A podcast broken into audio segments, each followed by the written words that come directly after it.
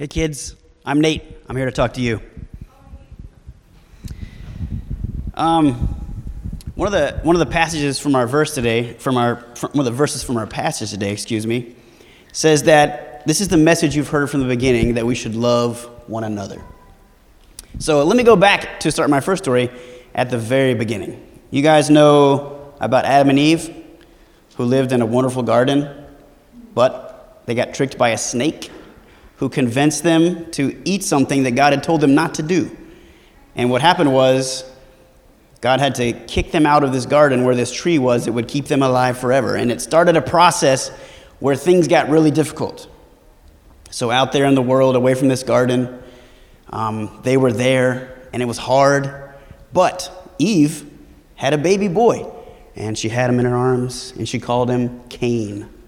And then a while later, she had another baby boy, and she called him Abel. And she was very happy about them. Cain grew up, he became a farmer, which is a really cool job. As you heard, you can do it at Ezekiel now. And then Abel grew up to become like a shepherd. He took care of animals.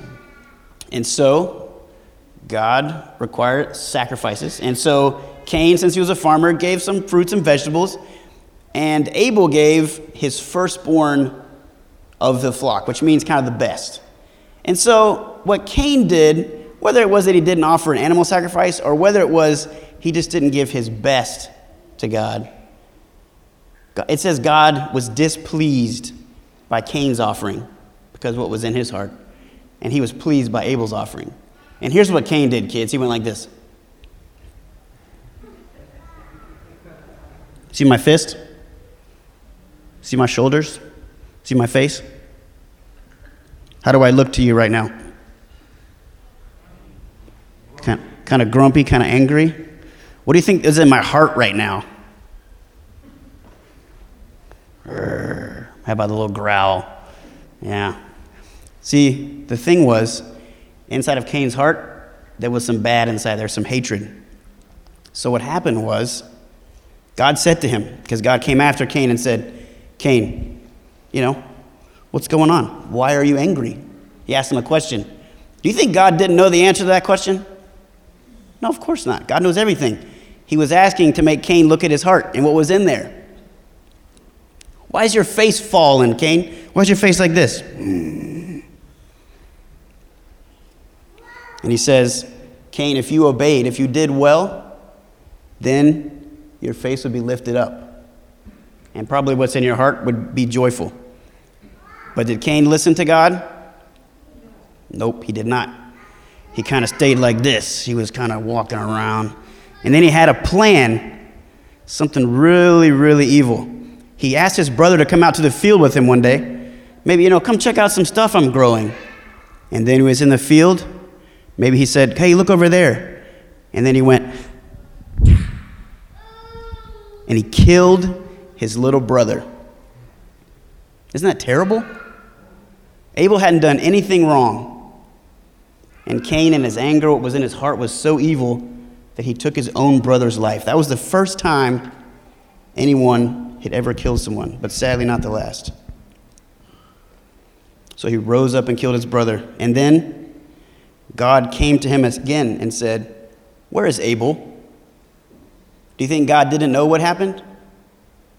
No, he knew. He again was trying to get Cain to look at his heart. But Cain wouldn't look at his heart. He said, What, a, what am I, my brother's keeper? You know what that means? That just means, what am I, his boss? Am I supposed to like babysit him all the time and know where he's at every minute? Even though he knew exactly where he was, he left him in that field dying. To, to just, he left him in the field dead. His heart was very, very hard and evil. He didn't have the heart of love. Because you know what the answer to that question is? Am I my brother's keeper? The answer should be yes. We are supposed to take care of each other. You can't just think about yourself all the time. We're supposed to take care of our brothers and our sisters and our friends in the neighborhood and the kids at school and on the playground. We're supposed to think about them and not just ourselves. If they want to use a slide, we should probably let them. If they want to, you know, borrow something, one of our toys, that would be cool if we shared. But sometimes we don't really listen to what's our conscience is telling us. We kind of just listen to that, that hatred part of our heart. So God said to him, What have you done? And again, he already knew. And kids, I could ask you the question, What have you done? Because you know sometimes the things that you think, the things that you say, your words that you choose to use, what you do with your body and your hands, sometimes they're not kind towards God or others or your friends or family. But the cool thing is, do you know what Jesus has done? God sent Jesus many years later, after this first murder, to come and be a way better big brother than Cain was. Instead of taking a life, he gave his life. And instead of thinking of himself, he thought of you. And that's a really cool story. He never sinned, and just like Abel, he gave his life, or his life was taken from him too. And so, let me tell you a little story about kind of what that kind of love can do. I was out at a field yesterday after a soccer game, and a little boy had a cup of hot chocolate because it was pretty cold out there, was it not? It was cold and windy, and he, of course, being a small kid, he dropped it, which always happens when small kids have hot chocolate or ice cream. And then a girl came up to him, picked up his cup, and poured some of her hot chocolate into his cup. Just like that. Didn't think about it, just went over there and poured some hot chocolate. That's kind of what Jesus does for us, right? He doesn't think of himself to keep, he doesn't have a heart full of hate. He gives and loves. And now we really know through him what love means. It's not just saying that you love somebody, it's actually showing it with actions. And through God's Spirit, we can do that if we believe in Jesus. So the message is very simple, kids. God does love us, and He wants us to love others as well.